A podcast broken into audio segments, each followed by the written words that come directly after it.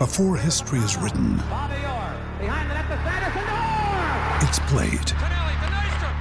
Before it's frozen in time, it's fought one shift at a time.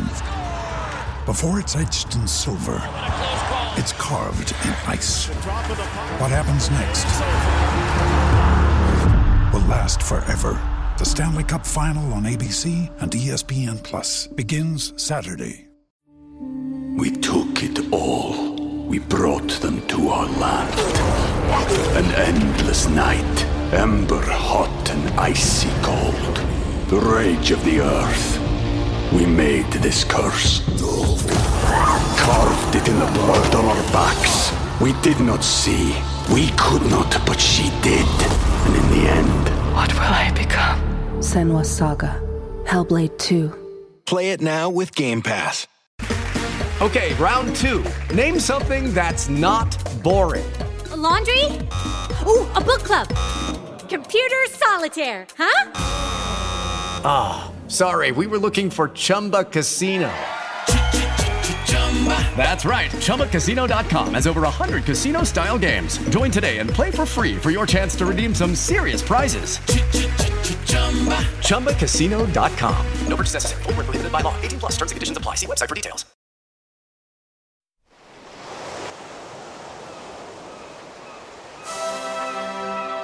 Hello and welcome to Footballistically Arsenal. I'm Boyd Hilton. Josh Landy, sidekick Josh Landy, is in his Soho House style office where there's builders. Builders are hammering away as we speak, apparently, which is why he's on mute right now. But I can see him, dear listener. He's with us. He's going to chip in whenever he can, when the builders, so to speak, aren't making too much noise. But we all need Josh, but we've got the additional joy of podcast regular, more joy hero, Jeff Arsenal. Hi, Jeff. Yeah, how you doing, Boyd? You all right? Yeah, good. How are you? Good. I'm very well, thank you. I went to Everton. No doubt we didn't discuss it. Yeah. So did Josh. Yeah. I'm the only one. Yeah. I'm the only one who doesn't go. I don't go to away games very. I think I've got a bit of an anxiety about going to away games, if I'm honest, because. Like, I've had some great experiences with, but I've also had, like, you know, anti-Semitic chanting in European games and anti-Semitic chanting in, you know, Chelsea. And, I find it all a bit stressful, to be honest, which I know is a bit slightly pathetic, but that's part of the reason why I don't go to many away games. But yeah, but you had a good time. I had a great time. My friend was having a party up in Liverpool for that weekend. I normally go a couple of Midlands games if they're in the Premier League, and I do all the London games generally, and maybe one Northern game per year and do a few European trips. But my friend was having a party up in Liverpool, so was expected to go up there, have a great time at the Arsenal, win, and then go and have a jolly up afterwards. It didn't work out that way. But the party was great. I had a great time. I had a great weekend there. It's a great place, Liverpool. But the result was hard. The atmosphere seemed incredible. Like, obviously, they had the new manager bounce. That cliche has never been so appropriate, has it? I mean, he transformed them. I could not believe how on it they were. I mean, you expect them to be a little bit more on it than they were under Frank Lampard, but they were. Like, they played like their lives depended on it, I thought. We seem to always get it against us. We always seem to get that new manager bounce, whoever it may be, whatever team it is, they always play us the first bloody game. It's difficult, isn't it? Yeah, it's annoying. It's so annoying. But the atmosphere was good. It felt like very... very loud on the TV, very passionate. Yeah, it was obviously a great atmosphere. I mean, Everton was quite subdued at first because I think they feared the worst. We was very bouncy and up for it. But, I mean, it was quite clear after about 15 or 20 minutes that this ain't going to plan because we haven't scored, which we should have done. And and then after half-time, it was very, very, you know, everyone was getting a bit frustrated. I don't know about you, Josh. What? How was you during the game? Well, the first thing to say is that I am not going to miss Goodison Park when they do move stadiums. Our tickets were the back row of the upper tier at Goodison Park, and like Well, you just half of the pitch is covered by the roof that you've got. It's totally absurd. It shouldn't. It's about time they move. So I won't miss that. To be honest, we just thought we haven't travelled 3.5-4 hours in the car to do this. So we sort of went down a few rows where there seemed to be a bit of space, because there was a huge number of fans that seemed to have problems getting into the game. And I know the club have put out a lot of stuff about sort of ticketing and making sure that the people in the tickets at away games are who they're supposed to be. So there was a bit of space. But yeah, the game overall, in terms of the atmosphere, it did feel incredibly unlucky that we were Sean Dyche's first game. There are those builders that Boyd heard. You might be able to hear that in the background. And it's fine. In general, I didn't think it was quite as bad as maybe it seemed at the time. I didn't think it was like the most horrendous Arsenal performance. I thought probably... Oh, no, it's a draw. It felt like a 0-0 kind of come away with a draw and given the bounce. You know, we conceded too many set pieces, and there was a period in the first half where I think they had 4 corners in about 4 minutes, and it felt like that was a tactic, and eventually it paid off for them. But I thought we created enough half chances where we've been taking them at other points this season. And also, I haven't done a 4-hour journey for a 12:30 kickoff in a while, certainly. And I remember going over, years gone by where there'd be such discontent, let's call it that, amongst the away fans if we did go and lose 1-0 against a team in the relegation zone.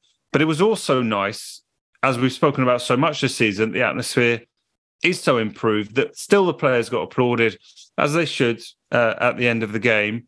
And there was still, Arsenal fans singing songs towards the end of the game and singing "We are still top of the league" and everything like that. So, look, of course what happened Sunday makes us all feel immeasurably better about what happened on Saturday.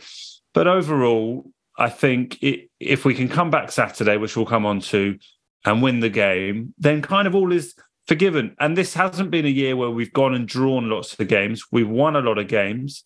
And therefore, you know what, if we just go away and lose one game that, we're disappointed by, it's very much recoverable.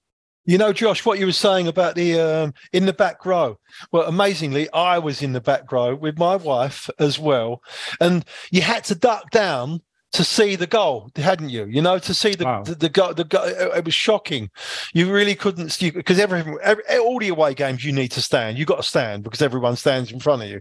So I did exactly the same as you. It was about 5 rows in front of us. There was 2 or 3 seats that. So we just at half time we just went down and sat in those, which was better. Now I was on the left hand block. Was you on the right hand block? From the away fans, I was towards nearest the right. Halfway line. I was towards the right. Yeah, otherwise I'd have bumped into you. Otherwise, but that's where we were. Exact back row. It was driving me mad. But this is why I don't go to away games. It sounds absolutely tedious. I'd much rather sit at home, feet up, watching BT Sport with Martin Keown being aggressive, weirdly aggressive to the presenter at the beginning. Did you see that clip, Josh? Martin is the a magnificent man, an excellent pundit. Oh, I love him. Won't have anything else said on this, and we must get him on this podcast this season. I absolutely commit to doing that. I haven't been able to see all of the coverage back. I've seen some of it. I'm not sure I've actually seen the clip you're talking about, so I can't really. No, it's very funny. Actually. I'm joking. He's brilliant. But there was a very funny bit where what's his name? The host. What's his name? BT Sport football host, whose name I've forgotten. The male host. Yeah. Jake Humphrey. Thank you. See, my early onset dementia is working well. Not so early. It's been quite a while now. All right, yeah. Early as in I'm only in my early to mid-50s. Jake Humphrey asked all the panel, Rio Ferdinand and whatever, whether they thought Arsenal could win the league or something, or could or would win the league, whatever. And they're all answering. And suddenly Martin Keown kind of went, "Did you say could, should?" Or like, he just suddenly got, and he kind of walked, almost like stepped towards Jake. It was quite funny. And some people have clipped it up on, it's almost like he's like going right towards him to like physically manhandle him or something. It was just a funny moment. But Keown was on good form. But as to your point about the performance, I do think that We're so used to how brilliant we've been week in, week out this year, this season, and played such brilliant football right from the first minute and generally dominate games that, yeah, it wasn't that bad at all. If this is as low as we get, do you know what I mean? Like that is everyone was saying that's one of the worst, if not the worst, league performance of the season. Well, I mean, fine, you know, because I'm sure we'll bounce back, and that level was not so low. It was just a couple of other. We had enough chances, really, didn't we, Jeff, to win it? Yeah. We had, you know, Nketiah had a good chance. We did. Odegaard had a really good chance. And they were just they snatched at their chances a bit. And I think that was because the pressure they were put on by Everton was so intense, almost as intense as you'd ever see. They ran, I think that's the record for the amount of yards ran or whatever by Everton in that game. So it was just them dealing with this very, very intense pressure. Well, you've mentioned the new manager bounce, which generally happens to us all the time. But I mean, the way Dyche sets teams up, it was in effect. You could see that, and he had, obviously, there's a couple of ex-Burnley players that play for Everton now as well, including Tarkowski, wasn't it? I think he was he at Burnley? Tarkowski, yeah. So, McNeil. Yeah, and McNeil, that's right. So there was a low block 4-5-1. And they just stuck in there, and they was just breaking out. You know, they forced us wide, and then they was breaking the lines of where we pass it inside and do those little circles and triangles. Yeah, and we just couldn't. And it was a small pitch, but deliberately bumpy. You can imagine they was cutting the pitch up in the warm up. I mean, and our boys just couldn't really play on it. It was, you know, I was just taking. I had to take a second touch rather than, you know, just whizzing it in and popping it off the first time, and that just disrupted us. They was kicking the life out of us. You see, in the first 3 or 4 minutes, Odegaard got scathed down the back of his Achilles tendon, you know, and it just went on, and there was giving space on the right hand side to Saka, but then there was 2 and 3 up on him as soon as it got across there. That was really, really disciplined. I'll give it to them. You've got to give it to them, but unfortunately, I mean, this is what worries me is they did find a way to beat us because, I mean, you know. We had that previously the week before, a couple of weeks before against Newcastle when they did that low block effect, and we found it difficult to get through them. This is what we're going to have to put up with now between now and the rest of the season. But we mustn't concede goals, because if you concede that first goal, then you are in trouble. You're in big trouble, you know. What you mustn't do is mustn't give silly free kicks away outside the box, because that's all they play on is set pieces, dead balls, corner kicks, free kicks, and pot chance. These teams, that's what they do all week when they're playing a team like Arsenal, is just do the 4-5-1 and just play on, get in corners and throw-ins, and we're like Stoke did back in the day, you know. So we've got to be ready for it, you know. But I think the substitutions could have been a little bit better. Yeah, I question the substitutions. Josh, what did you? I think I was surprised that he brought Jorginho on for Partey, particularly. Trossard fine for Martinelli, wasn't it? I think Martinelli didn't have his best game. But I always still think he's such a massive threat. But what did you make of the substitutions, and what did the crowd make of the substitutions?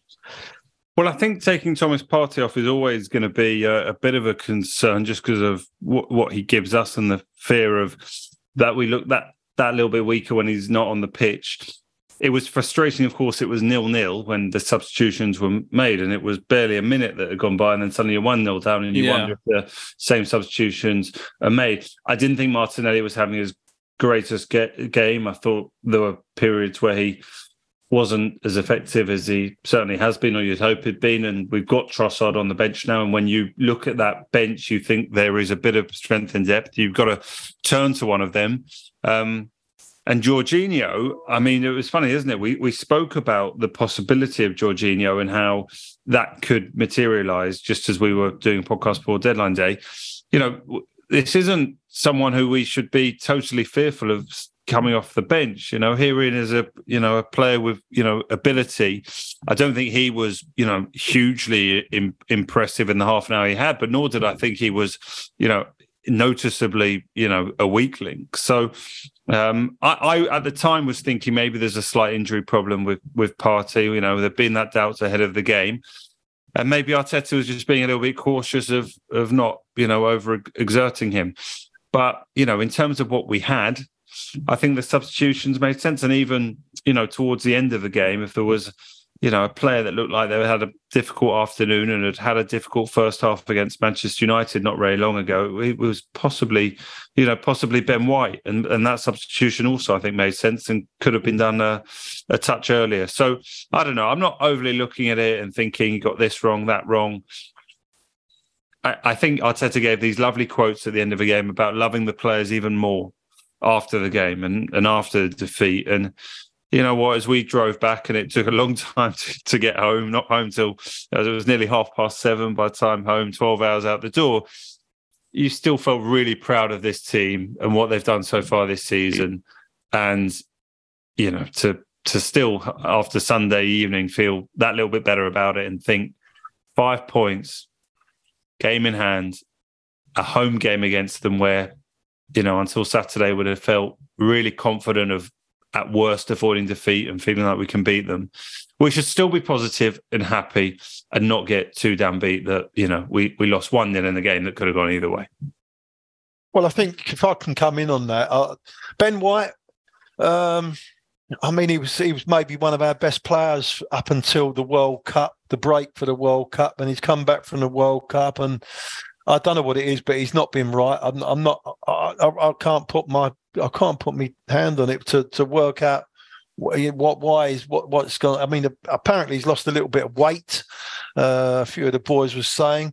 But I don't know. I'm not, and he's not been playing very well. We got brought off at half time the other week, didn't he? Where he was having a mare as well. I don't know whether his fitness has dropped or something, or maybe he's just resting him. But taking him off consistently now is troubling. But why not? Why not bring on Tommy? Because we've got plenty of games to go. I didn't really have too much of a problem with taking off Partey, knowing Jorginho was going to come on, because I do trust Jorginho. I do think he's a good player, a similar type of player to Partey. Partey's most probably the best midfield player in the country at the moment, the way he's playing. And I think you have got to take care of him. You've got to be very, very careful if you want him for the long run, and to bring on a player like Jorginho, I don't think he did too bad at all. He gave a couple of balls away.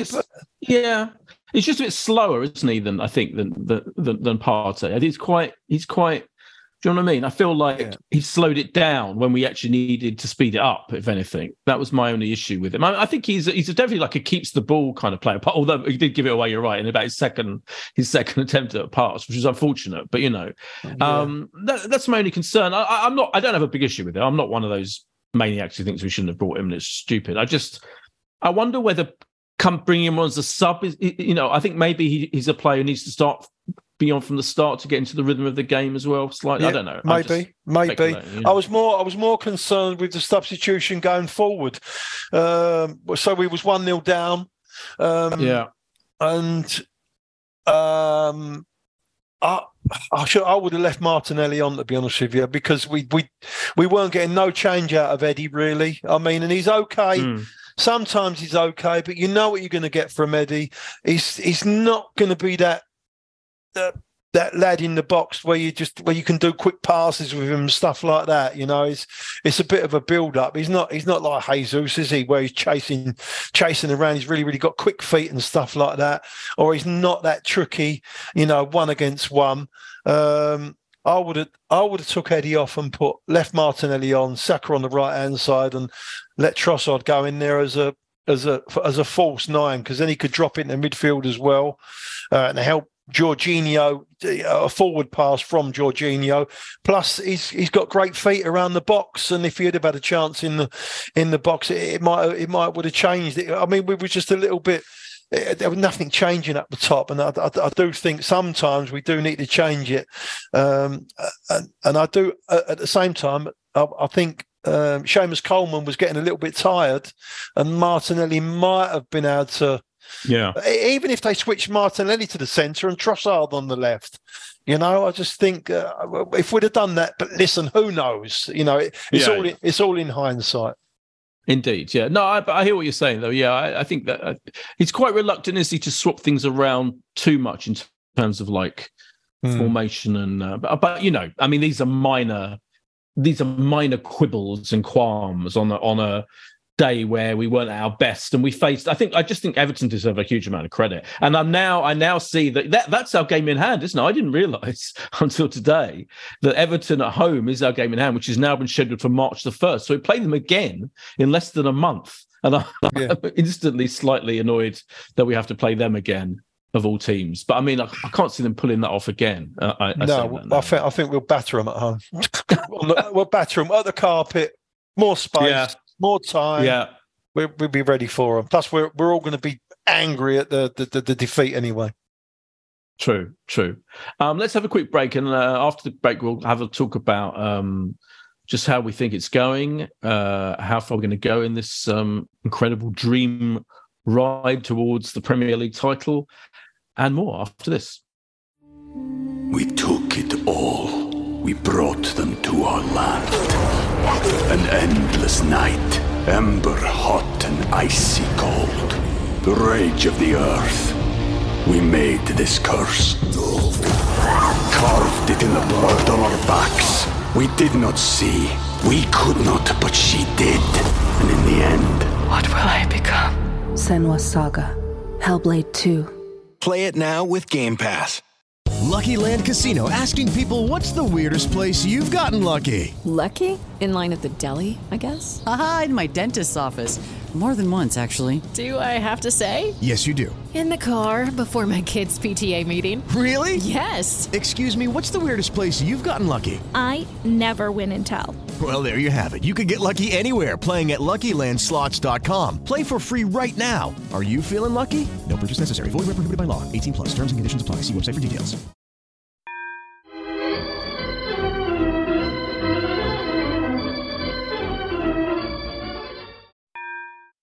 And we're back from the break. Oh, yes, there's also, Josh reminds me, we should mention the Man City finances issue, the 100 or whatever, at least 100 charges they're facing and what we think of that. Just before we go on to that, I mean, Man City losing at Tottenham was... I've listened to a few discussions of between Arsenal fans about that Tottenham-Man City game. I can't believe... I don't know any Arsenal fan that wasn't 100% rooting for Spurs against Man City on Sunday. Do you? I mean, why wouldn't you? Jeff, you didn't want Spurs to beat City? I can't have Tottenham winning anything, mate. Honestly, I can't. Even a game that helps us get closer to the... Really? Well, if it's the last game of the season, I might be twisted to change my mind, but there's a long way to go.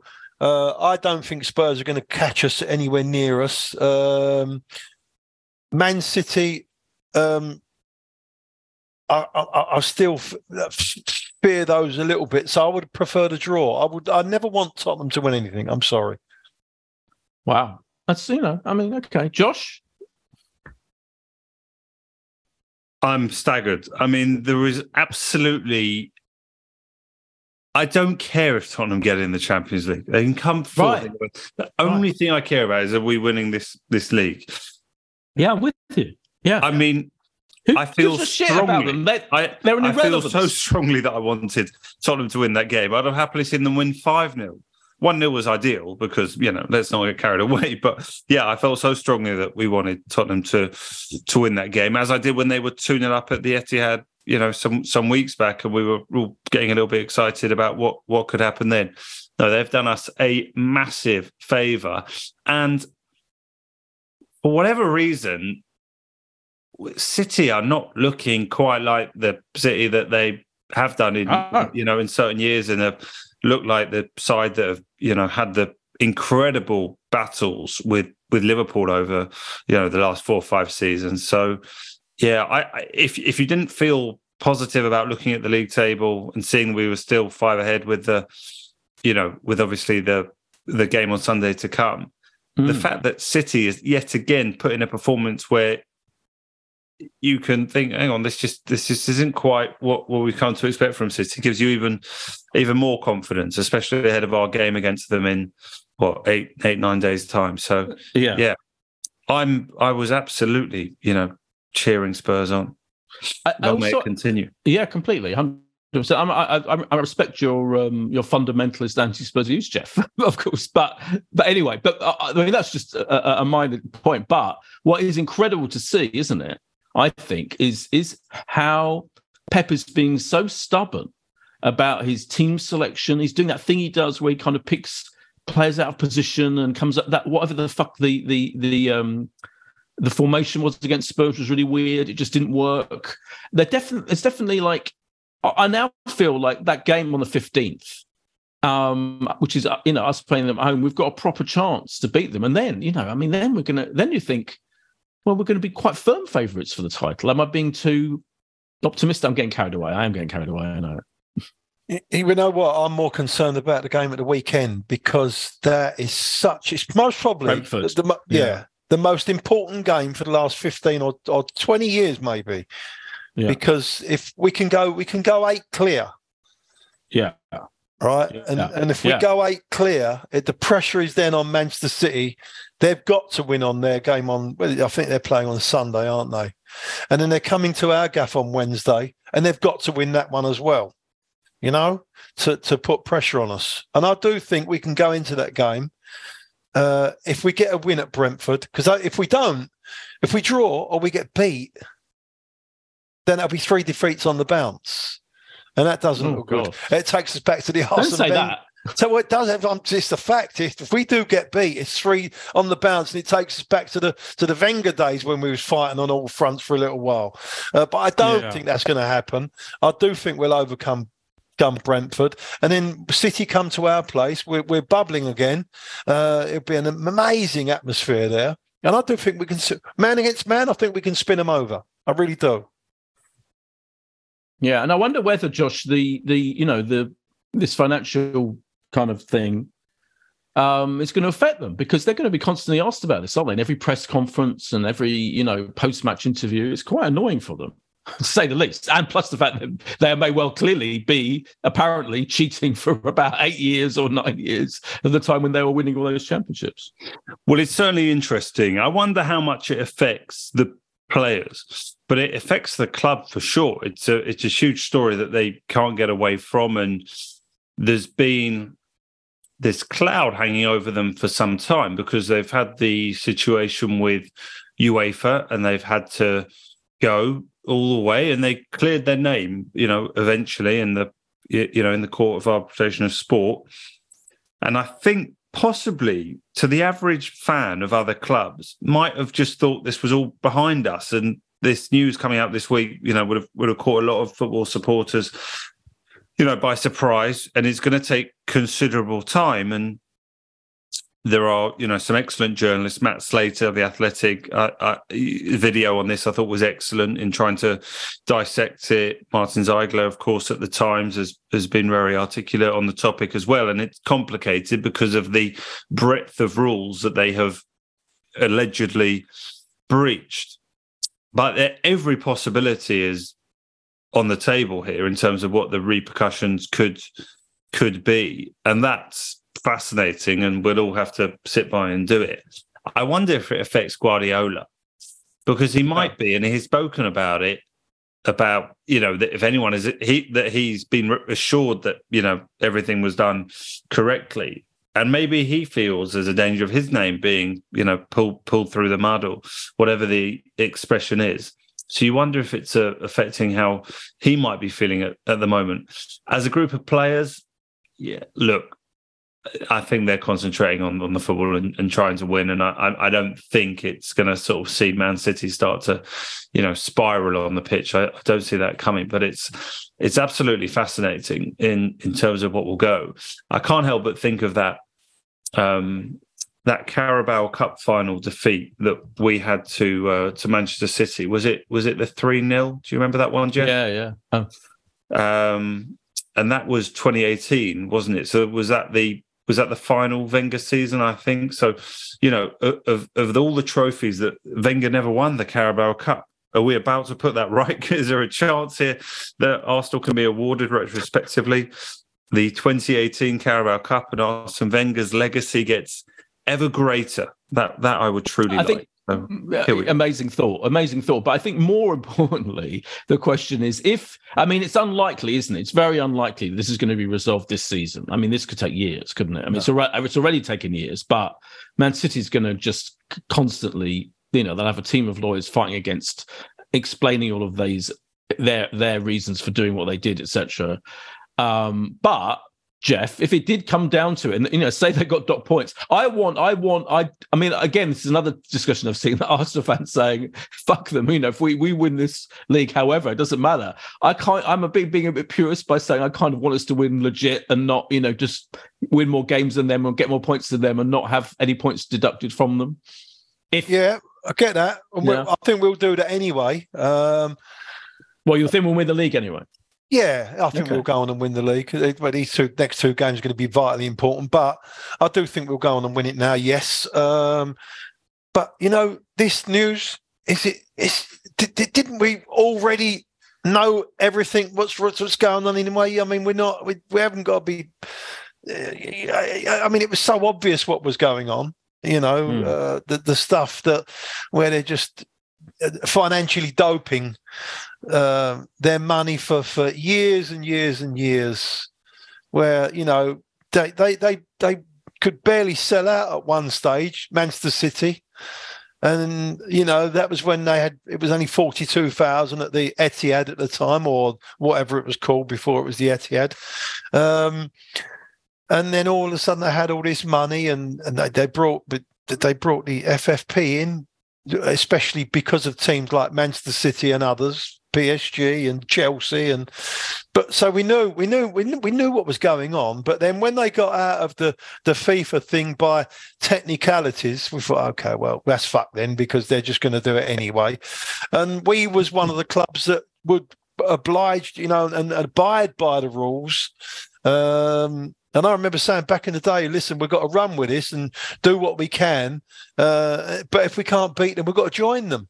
And, it seems like now, we're spending a lot more money now, but I think that's for other reasons. But I just think the same thing will happen again. They're going to have the best lawyers in the world. Yeah, I agree. And they're going to tie... It's going to go to drag it out, and time is money for these guys, as you well know. It's going to cost a hell of a lot of money, and I don't think the FA or whoever are in charge of defending it are going to have enough money, and in the end, they're just going to buckle, and they'll just tie them in knots, and they'll get out of it again. There'll be technical. It's the Premier League, isn't it, Josh? But do you agree? You're more doubtful. You think something might happen. You think. They could be. Yeah, I'm not sure this is as clear cut as they'll be armed up with lawyers and be able to get away with everything. I don't know. I have no insight from a professional capacity in any way on this, other than it's the most hugely embarrassing thing that the Premier League can have happen for them to have to come and self-police and go. Effectively, our own competition was compromised for nigh on a decade by a team that were ultimately the most successful team in that period. As a brand, as everything you've sold around the world, that is hugely embarrassing that has happened. So to spend 4 years putting a case together to come out with 100 different breaches is of huge, significance and is unprecedented. And they don't have the ability to ultimately appeal here to the Court of Arbitration of Sport. This will go to this panel overseen by a QC, and they will have to analyse, the evidence. But, for the Premier League to be the ones coming out and going, we've seen 100 breaches, let's not forget it would also be a huge element of embarrassment to the Premier League if they can't push that case through and prove and be successful on their side. So... It's absolutely, fascinating. And I don't know. There's a part of me, just as a fan, that I hopes they're innocent, right? You hope they're innocent, because then you start getting very angry about what Jeff's just spoken about, that were we the ones just keeping the rules. What are Liverpool fans going to, be thinking about this period where they've been pipped to the title on numerous occasions? So it's a strange feeling on it, and you don't want Man City players of that time who probably feel that very legitimately they, were part of huge success, that be completely tainted potentially. So I wonder which Man City players you're referring to, but all Manchester City players. Okay, but I like Jeff. I kind of just assume that they dodged, they somehow dodged all the rules, and because. Like there were technical reasons. Like it was past the period of time where they could retrospectively take action, wasn't it? I mean, that doesn't really imply that they're innocent of those previous things that they were charged with by UEFA, etc. So I've always just assumed that they were fairly dodgy. Frankly, I think probably most Liverpool fans have as well. That they just kind of found a way to get away with it. So it's like this thing, the timing seems extraordinary, and it's taken 4 years. But no, is anyone surprised? Like, I feel completely not surprised that, they're being charged with this number of offences and this number of dodgy... Well, I did hear, on the same day, I think it was one of those radio stations that reported that the government was just about to announce this week that there was going to be an independent regulator for the Premier League. So... I think that the Man City news might have had to come out there and then to stop the regulator getting involved, because obviously the Premier League don't want to regulate themselves, I would imagine. Yeah, you're right. Yeah, they don't want other people getting involved, so they maybe have had to drop that. Yeah. It does smell a little bit. You're right, I agree, exactly, yeah. And that announcement about the government's white paper on football is been delayed by a fortnight, I think, isn't it? Yeah. Yeah, but I think that'll get put back again now. Yeah. Yeah, I'm sure. A couple of things before we go to the predictions for that Brentford game. They've raised the season ticket prices, they've announced today, Josh, haven't they? 5%. And there's a whole complicated thing about fewer games being involved, etc. But bottom line is, my club level season ticket's going up 5%, so it's going to be even more fucking expensive than it already is. You are going up 5%, but obviously the situation is different in different parts of the grounds. I think we're up 6% in the lower tier and 4% in the upper tier, and 5% in club level for people like you, Boyd. What they have done is listen to certain feedback. I think this is all largely positive, if I'm honest. You aren't going to be tied in as a season ticket holder for the, for 7 cup games. I think we're down to 4. It's going to be 22 games in total that three cup games, 19 league games and 3 cup games. So you're not being forced to spend that. There's been a huge problem this year with silver and red members being able to actually get access to tickets. So that hopefully leaves the door open to them for those season ticket holders who don't want to feel compelled to buy the 4 extra cup games that they've had no choice over since we moved to the Emirates. The club are extending, obviously, the discount to the 21 to 24-year-old age group. That's going to be there. They're going to have their discount, which I think is important, because you want to bring through new generations of supporters who invariably have less disposable income to spend on going to football. So I think that's positive. And look, the world's, the way it's going, I think there'll be some fans who are sort of relieved, given the huge demand for tickets at the moment, that it's not a higher percentage it's gone up. I mean, it seemed, none of us want to stomach increases, but at least I guess the amount we're all committing to is going to be less overall. But I'm hearing, and Jeff probably knows more about this, the weights for the season ticket, are growing hugely, and the numbers of season tickets becoming available every year. I think they've basically, I think it was Darren Arsenal on Twitter I saw say that, I mean, I think he used the phrase very minimal expected to come up at the end of this season. So, yeah, I think the club are trying to to make little bits of progress where they can. But Jeff, you might know more about this. No, that's true. Yeah, I mean, even the club level season tickets sold out this season, which that hasn't happened for, I don't know, mate. It must be 10 years, mate. I don't know. It's a long while anyway. That since the club level season tickets sold out, but Arsenal have looked at other clubs as. Tottenham as well, and I thought this at the time, and they've got the pricing upside down with regard to, I mean, the most sought after tickets generally for a football match are the ones on the long side in the lower tier, whereas at Arsenal the most expensive tickets are the long side upper tier. And I reckon over the next 5 or 10 years, I don't know, I've got no facts about this, but I do think that they're going to follow what Spurs are doing. Because you've got some Spurs tickets, when they moved, they could do it because they've moved stadiums, and we could have done it when we moved stadium, but you can't do it when you were now there. But at Tottenham, when they moved, they took a lot of the people that had centre blocks in the lower tier, they moved them to the side a little bit, pushed everyone round. And the centre blocks, they've got those for corporate blocks. Now, the centre blocks at Tottenham Hotspur, in those corporate blocks, and you don't get nothing with it, are £273 each. Now, whereas at Arsenal, I think they're 35 quid or 40 quid. Right. So I would expect them to, because they know they've made a mistake, you know, I would expect them over the next 5 or 10 years to slowly move the centre blocks to the side, take some tickets away from the red memberships and everything else, and just spread everybody out a little bit further so they can generate more revenue, because they've got it the other way round. The most expensive tickets should be downstairs rather than the ones in the upper tier in the centres. You know what I mean? But yeah, I've never really understood why. The ones closer to the pitch weren't more expensive than the it's weird. Yeah, that's interesting. Yeah, fascinating.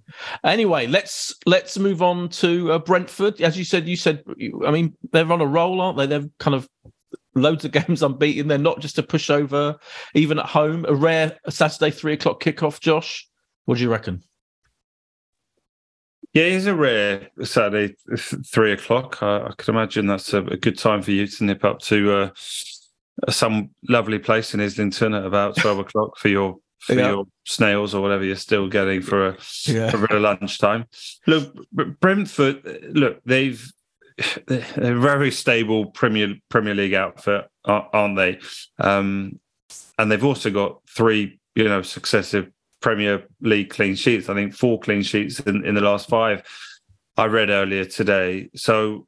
This is, not a gimme by any means. And Jeff said it's the biggest game in 15, 20 years. I don't agree. I think regardless what happens, City is, because what we do against City is, absolutely vital in keeping them away from us.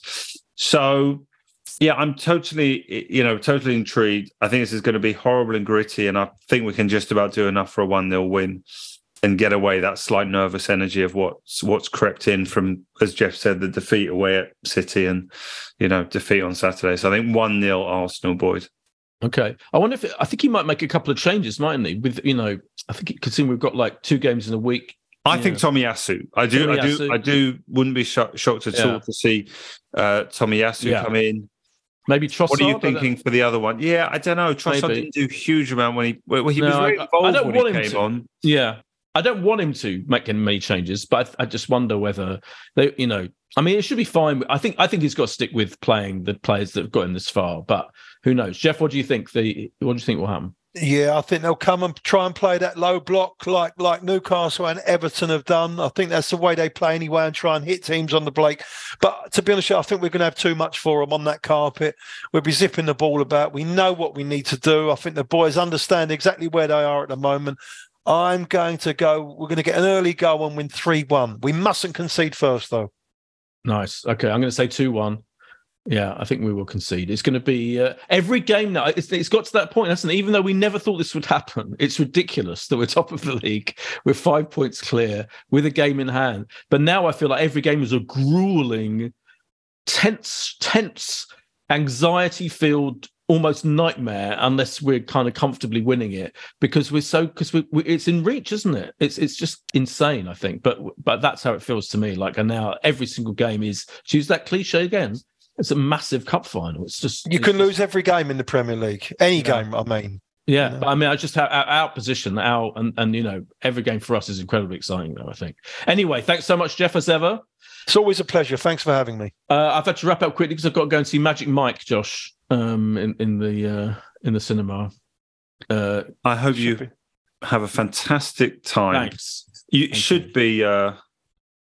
Is that something you're expecting to be particularly enjoyable tonight, Boyd? I mean, you know, Steven Soderbergh. The first Magic Mike film was great, was brilliant. Yeah. The second one wasn't so much, but he's back directing the third one, so it might be good. Yeah. If we win the title, do you think it'd be Magic Mikel? Will there be a film made? Absolutely. Well, thank fuck you've said that, because now we've got a title for this podcast, Magic Mikel. Thank you, Josh. Cheers, Jeff. See you later. God bless, guys. Thank you very much. Cheers, Josh. If you want to advertise on or sponsor this show, check us out at playbackmedia.co.uk. Sports Social Podcast Network. It's time for today's Lucky Land horoscope with Victoria Cash. Life's gotten mundane, so shake up the daily routine and be adventurous with a trip to Lucky Land. You know what they say, your chance to win starts with a spin. So go to LuckyLandSlots.com to play over 100 social casino-style games for free for your chance to redeem some serious prizes. Get lucky today at LuckyLandSlots.com. Available to players in the U.S., excluding Washington and Michigan. No purchase necessary. VGW Group. Void or prohibited by law. 18+. Terms and conditions apply.